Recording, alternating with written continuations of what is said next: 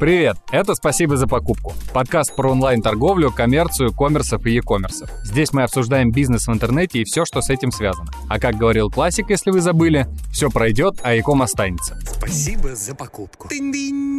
Сегодня Fashion My Profession. За последний год рынок одежды настолько очистился, что 83% пользователей готовы покупать новые бренды одежды. Яндекс Реклама прислала нам свежее исследование. Суть в том, что интерес к российским брендам в четвертом квартале 2022 года увеличился в три раза по сравнению с аналогичным периодом 2021 года. То есть изменение за год x3. Опросы показывают, что 28% пользователей в последние три месяца покупали одежду новых для себя российских брендов. Я, кстати, в их числе. Причем почти 70% из них нашли новинки через поисковик, сайт магазина или какую-нибудь соцсеточку. Ключевым каналом для поиска товара категории fashion является онлайн. Опросы опять же показывают, что более трети пользователей выбирают одежду только в онлайне, а 16% так и остаются только в офлайне. Такие дела. Но это все цифры. А реальность, как правило, немного сложнее. Тут тебе и смотря какой фабрик, и сколько details и так далее. Ну, you know me? Поэтому к нам сегодня заглянул Станислав Адволоткин, директор интернет-магазина одежды Streetbeat. Станислав нам сегодня расскажет, как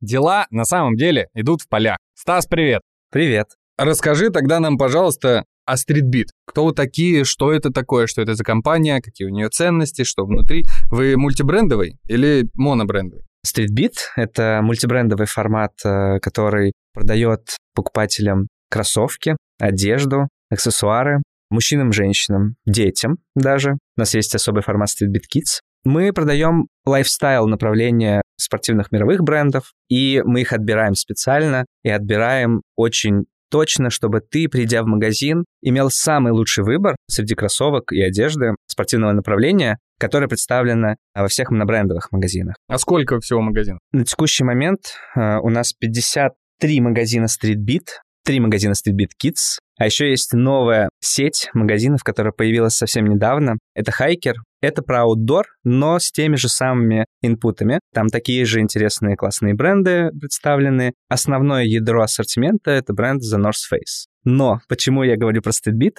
Весь этот ассортимент представлен в интернет-магазине StreetBeat. Ты только что сказал про офлайн. Давай тогда вернемся к истории. Когда вы появились? Первый магазин открылся в 2014 году. Ровно тогда же запустился и сайт. Вы стартовали одновременно и онлайн, и офлайн. Да, все верно. Для нашей аудитории уже в 2014 году было однозначно понятно, что такой формат должен существовать с интернет-магазином. Представляешь, 10 лет почти уже прошло. Да, мы в этом году будем праздновать 9 лет. Интересно, что придумают наши коллеги из отдела маркетинга, потому что мы каждый год на свой день рождения придумаем что-то интересное. Как вы развивались? И сегодня кто вы? Вы онлайн больше или офлайн больше? Куда фокус? Мы умниканальный дистрибьютор самых лучших товаров, в первую очередь кроссовок и одежды для взрослых и детей. Мы используем этот подход умниканальный в первую очередь для того, чтобы дать клиенту выбрать, где он хочет купить то, что мы предлагаем. Мы не разделяем клиентов на их розницы и наших интернет-магазина. Для нас всех это наши клиенты, которые просто выбирают наиболее удобный канал покупки. Такой подход э, дает очень интересные результаты, которые позволили нам трансформироваться в большой бизнес и открыть столько магазинов в лучших местах, которые были возможны. А какая сейчас география? Мы представлены в 21 регионе от Москвы до Владивостока и от Санкт-Петербурга до Сочи. И доставка у вас? По всей России. А кто доставляет? И как вообще, в принципе, устроена доставка? Я могу заказать на сайте, я могу заказать в приложении. Кто мне привезет, кто соберет заказ? Доставляем мы крупными логистическими операторами. Партнеры? Партнеры, Не да. сами? Не своя компания, да. Но у нас есть разные способы доставок. Курьерская, обычная доставка, классическая. Это когда товар поедет или со склада, или из розничного магазина, если на складе этого размера нет, например. Или его там не может быть, потому что товара очень мало, и мы можем представить его только в розничных магазинах. Но мы даем клиенту возможность в регионе отсутствия розницы, где нет физического магазина, или в дальнем регионе, куда еще, может, даже не успел доехать этот товар, уже сразу приобрести что-то интересное. Даем возможность в пункты выдачи пикпоинта и постаматы. И у нас есть э, очень классная тема с доставкой день в день. Мы его осуществляем с помощью сервиса Яндекс Такси. Это очень классный способ, если у тебя порвались кроссовки на работе, или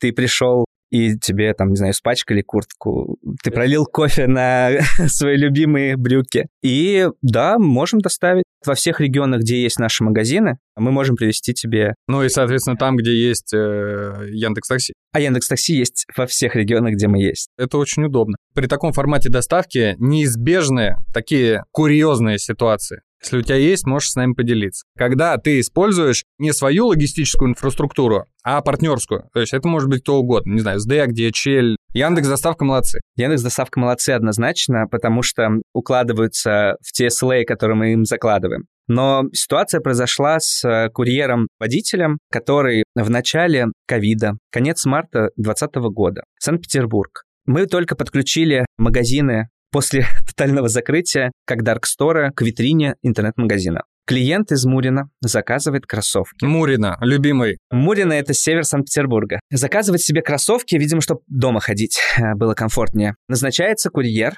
но так получается, что курьер... Дорогие кроссовки. Мне кажется, 1012 были. Стандартные кроссовки. Стандартные для жителя Мурина. Курьер, не разобравшись, в чем дело, забирает клиента из Мурина и везет на юг, в торговый центр «Лето». Клиента везет? Да. Курьер подумал, что нужен такой сервис во время карантина, когда все закрыто, просто покатать клиента. Привозят в торговый центр. Клиент звонит и говорит, а как мне купить кроссовки, если торговый центр закрыт и работает только на выдачу курьером? Логичный вопрос. Возвращается курьер, забирает посылку, и клиента, и отвозит обратно домой в Мурино. Такая интересная ситуация, но в итоге все рады, клиент в новых кроссовках покатался по пустому Санкт-Петербургу во время карантина. Тоже неплохо. Я бы, может, тоже покатался, если бы у вас была такая услуга. Кстати, надо было бы спросить, понравилось ли ему, и если да, ввести доп-опцию. Ты сказал, вы всегда были мультибрендовым магазином. Мы стараемся остаться таким магазином, и в нашей стратегии это прописано. Мы хотим сохранить свою ДНК и дать клиентам выбор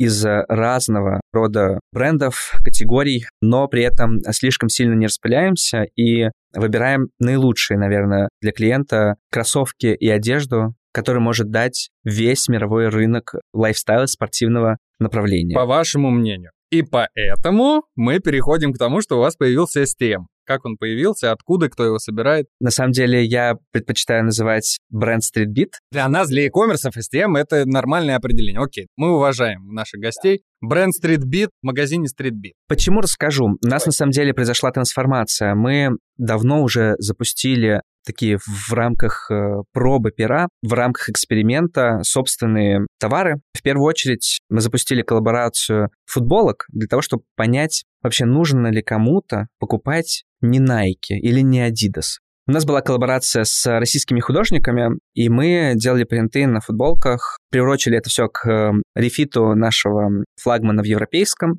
Рефит это что такое? Обновление формата магазина. Зашло хорошо. Наши сотрудники оценили сразу. Наши покупатели оценили на следующий день после того, как увидели все это. Но это презентация, получается, уже. Это была презентация, и мы продали очень хорошо эти футболки под собственным брендом. Дальше наш путь пересекся с э, большой международной компанией Warner Brothers, с которой мы заключили партнерское соглашение по выпуску коллаборации. Если помнишь, вышел фильм Space Jam 2 с Леброн Джеймсом. Мы были единственным в своем формате брендом в России, который выпустил коллаборацию одежды с Warner Brothers э, и Space Jam. Не международная, скажем так, компания. Были футболки, брюки, толстовки, для мужчин и женщин.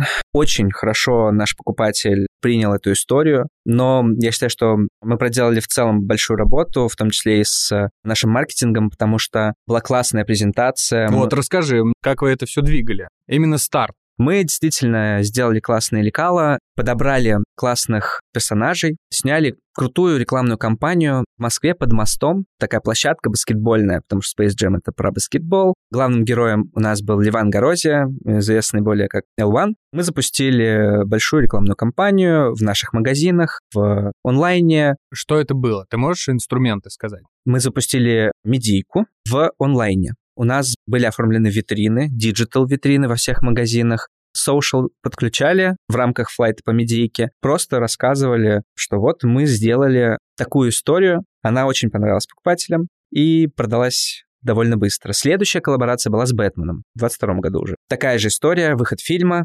футболки, худи, толстовки, Бомбер сделали новую категорию, верхнюю одежду. Бомбер зашел всем, причем сделали унисекс, и покупали все, и мальчики, и девочки. И потом я по городу ходил, и я каждый раз, когда вижу клиента, ну, не клиента, а человека в стритбите, я такой говорю, да, мы это сделали. Почему ты стесняешь слово «клиент»? Потому что это не только клиент. Стритбит, он сейчас не только про продажу. Мы недавно сформировали для себя новый слоган, который в трех словах выражается. Стритбит — это культура, одежда и кроссовки. Но на самом деле наоборот.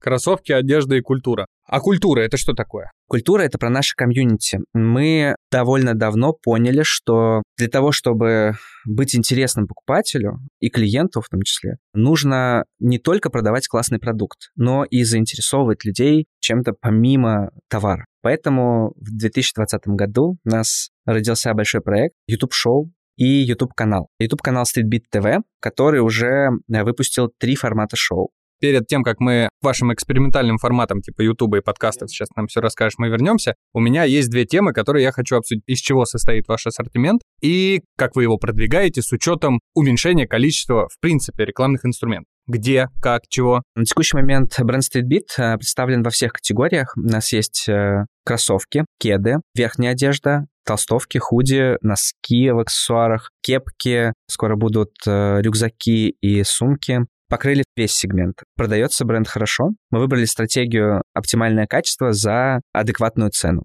И... У вас тот же примерно ценник, который был на бренде? Да, такой же. Но по некоторым позициям, допустим, верхние куртки с очень классным исполнением и натуральным наполнением, это пух-перо, мы продаем по очень адекватным ценам, которые раньше бренды ну, даже не предлагали. А где производите? Часть производства у нас в Китае, часть в России. Китае мы производим более технологичную, скажем так, составляющую. Это обувь, как раз верхнюю одежду, куртки, потому что с пухом надо уметь работать. Для того, чтобы большие заказы осуществлять точно в срок, на это заточены китайские, в первую очередь, производители. Но в России мы отшиваем брюки, толстовки, носки. Кстати, очень хорошие носки делают в России, как ни странно, в Подмосковье. Здесь мы подходим уже так осознанно и подбираем поставщиков, исходя из того, какое качество они могут дать, в какие сроки и в каких объемах. Вот расскажи, как так получилось, что у вас вдруг появилась своя обувь, а у e-commerce, юрца, всея e-com и русианца не получилось? Производство обуви — это очень сложный технологический, в первую очередь, процесс. Обувь состоит из большого количества элементов, которые собираются на конечной фабрике.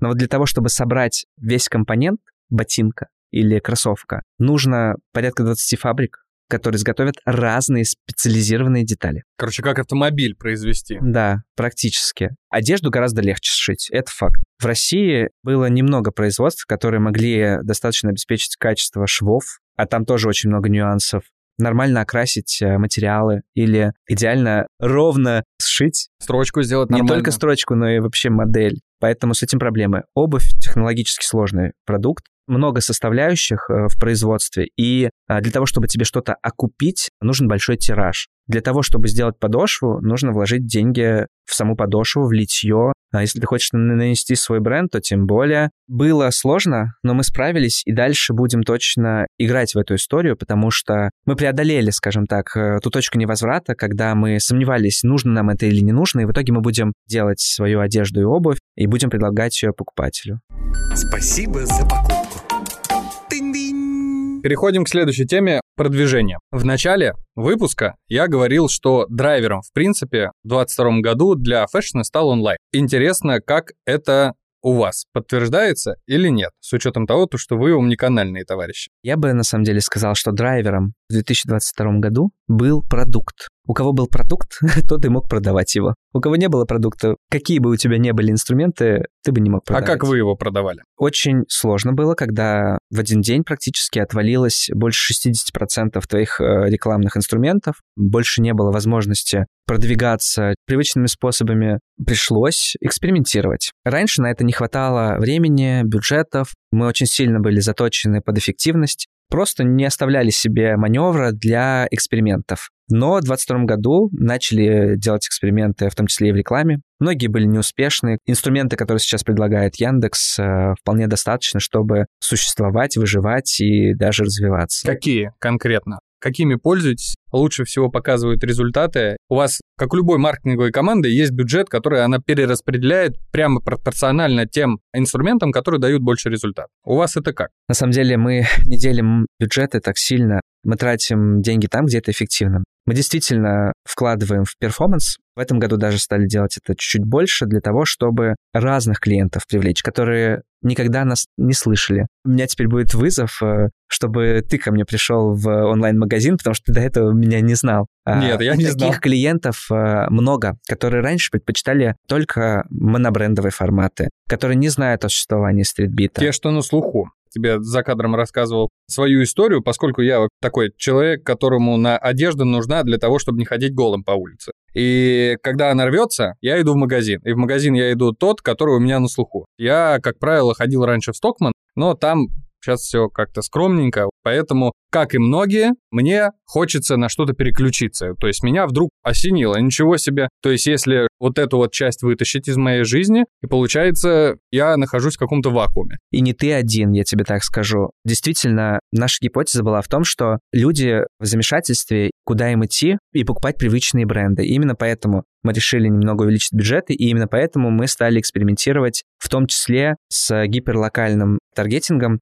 Я попробовал новый инструмент аудитории в Яндексе, когда можно таргетироваться по конкретным локациям, куда ходят покупатели. И это не торговые центры. Мы в рамках эксперимента выбирали специфическую, скажем так, направленность точек, но эксперимент показал, что когда ты локализуешь клиента очень сильно, нет выхлопа. Поэтому в итоге мы упростили модель экспериментальную, сделали точку и радиус, и вот теперь на этой основе будем смотреть показатели по конверсии. И действительно важно медийную составляющую включать по каким-то релевантным смежным запросам, показывать себе свою рекламу. Вот ты будешь искать толстовку? Я в картах ищу магазин. То есть я открываю приложение карты. Вот именно поэтому мы сейчас с картами также делаем историю, чтобы при выборе этого поисковика ты увидел и стритбит в том числе. Вы делите по зонам медийную составляющую, вообще в принципе рекламу по России. То есть там условно Дальний Восток, Сибирь, у нас есть Москва, или по городам, или как это у вас? Или вообще все флет?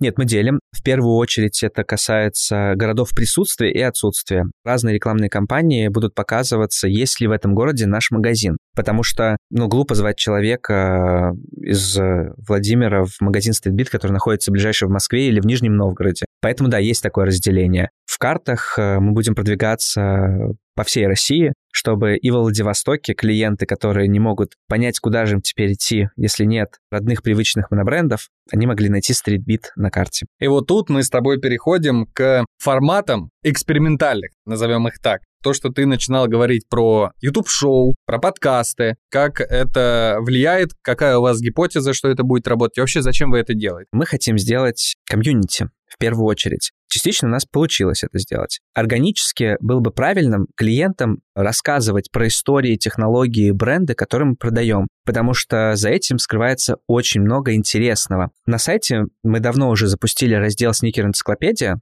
увидели, что его читают много людей, и по органике приходят люди, которые интересуются историями брендов, технологий и конкретных личностей, которые сыграли культовые роли в продвижении и в создании брендов. В 2020 году мы решили запустить Streetbeat TV, канал на YouTube. Запустили там экспериментальное шоу. На текущий момент э, у нас уже третье шоу вышло на этом канале. Шоу называется «Слушай отсюда». Очень интересный формат. Оно в первую очередь для тех людей, кто хочет немного расширить свое восприятие музыкальное. Вместе с Яндекс Музыкой мы приглашаем гостей, слушаем то, что понравилось, заинтересовало гостя и ведущих. Туда даже вставляем песни, которые нам очень нравятся или за которые нам было бы стыдно. Но тем самым мы даем аудитории возможность расширить их восприятие музыкальное. Итоговые подборки треков э, доступны на Яндекс Музыке. Всегда там можно послушать, что-то новое для себя открыть или немножко посмеяться, наверное, над выбором, который делают наши гости. Правильно ли я понимаю, что основная задача этого всего не просто рассказать о себе, что мы такие классные, хорошие, а выстроить ассоциативный ряд с теми ценностями, которые вы хотите донести. То есть вы хотите собрать аудиторию вокруг ваших ценностей, не просто как по фану, по приколу, где-то между этим и awareness бизнесовой истории. Да, все верно. И ради такого продвижения, скажем так, мы не только видеоформат запустили, но еще и подкаст. Эйо подкаста. Эйо! Эйо. Эйо, чуваки! Да. Здорово!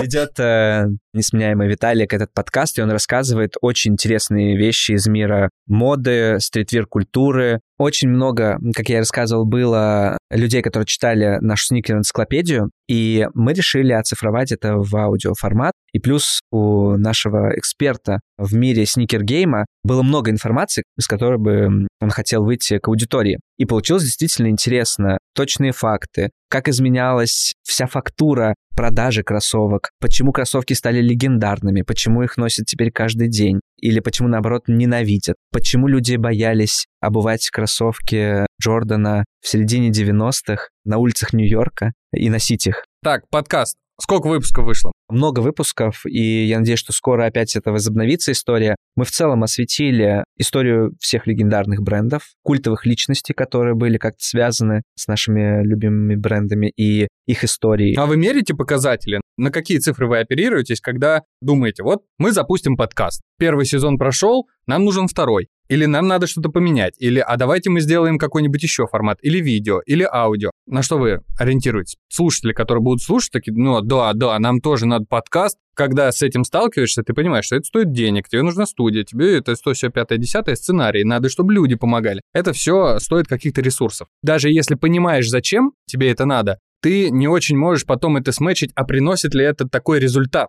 Вот как вы меряете результат? Мы отталкиваемся от количества прослушиваний. Мы меряем раз в неделю. Обязательно читаем комментарии, потому что даже по вопросам, которые задаются к выпускам, мы можем сформировать темы следующих выпусков. В целом, мы выбрали себе в рамках стратегии культурную часть, просветительскую часть, которую хотим нести всем Основной критерий — это фидбэк пользователя. Если он есть, если он живой, есть диалог, обсуждение, то вы продолжаете. Однозначно, именно под таким критерием. Про контент фабрики. Что это такое? Говорят, вы запускаете или запустили. Это название, которое я подслушал и увидел в британской, в первую очередь, яком-индустрии. В Британии уже больше пяти лет на месте старых фабрик открывают большие контент-фабрики. Тикток-дома. Нет, кстати. Это заточенные под e-commerce проекты, фотостудии, видеостудии, подкастерные, куда могут прийти большие бренды и создавать свой контент. Либо они могут там арендовать площадки выставить все для себя, либо локальные бренды. А, я публиковал, кажется, такие у себя на канале видосик, где 10 рядов сидит 100 человек, которые под мостом где-то, и вот они сами с себя снимают это китайский вариант. Ну да, но это примерно то же самое, только вы будете делать в каком-то ну, таком очеловеченном формате. Да, все верно. У нас давно стоял вопрос о том, как нам быстро, качественно и не за огромные деньги снимать контент разного рода. У нас есть э, подкаст, YouTube-шоу, у нас есть рекламные кампании, которые очень часто запускаются минимум 4 раза в год, а иногда хочется 6, а иногда 8. У нас есть интернет-магазин, в котором нужно в каталоге показывать красивые фотографии на моделях. Встал вопрос, как это делать? Мы поняли, что нам нужна фотостудия, а потом поняли, ну не только фото, но и видеостудия. И мы недавно открыли для себя такое пространство. Теперь в нем работают фотографы, ретушеры, команда, которая снимает в продакшн фото, видео и контент-менеджеры. Это люди, которые трудятся и создают контент для стритбита, стритбит-кидса, хайкера. А люди со стороны туда могут попасть, или это только для внутренней команды? В первую очередь это для внутренней команды. Мы в группе компаний предоставляем такие возможности, но пока только гипотетические. То есть у нас не было кейсов. Пока мы снимаем только свои съемки и свои шоу, потому что она небольшая, потому что вообще формат контент-фабрики — это кейс, когда была реальная фабрика, ангар, в котором все снесли, оставили стены, потолки, покрасили в белый цвет, и сделали циклорамы, зоны видео продакшн. Можно оставить конвейерную ленту, от одного дизайнера, вместо того, чтобы перекидывать по ссылке в Телеграм, от одного дизайнера ноут пришел, там он, короче, сделал правки, и потом по конвейерной ленте идет к другому, там, допустим, к редактору или контентчику. И так, оп, пока пост не выйдет до конца. Вообще идеальная тема. Мне кажется, это величие. Мне кажется, что завтра уже это будет делать чат GPT. Да, это все неинтересно. Кому это нужно? Никогда. У нас этого не будет. Это все неинтересно. Может быть, завтра Алиса это за тебя будет А вот делать. это интересно. Ладно, последний вопрос по этой теме. Что для вас главное в этих новых экспериментальных форматах? Наверное, в первую очередь, чтобы нас устраивал тот продукт, который мы получаем на выходе. То есть, чтобы шоу нам самим нравилось, чтобы фотографии и рекламные кампании нам самим нравились. Как показала практика, если нам что-то нравится, то наши клиенты очень хорошо это воспринимают. Спасибо за покупку. Переходим к кейсу. История такая. Завтра StreetBeat остается только наедине с самим собой и со своим брендом. Как будем работать, развивать бизнес? Что меняется в продвижении, в позиционировании, перестройке рекламных кампаний? В целом не поменяется глобально ничего, кроме, наверное, упора на контент. Будете фабрики развивать. Не то, что фабрики. Будем рассказывать прям детально, из чего это шьется, на каких технологиях это производится, почему это стоит своих денег. Будем придумывать э, истории, связанные с тем, как это создавалось, или вспоминать истории. В создании STM изначально принимали участие практически да, все коллеги от отдела маркетинга до там, интернет-магазина. То есть я тоже принимал участие в том, что смотрел образцы, мерил их, выбирал вместе с коллегами то, что будет релевантно нашему покупателю. Ну, ты имеешь в виду то, что бренды покупают в основном из-за того, что знают их историю.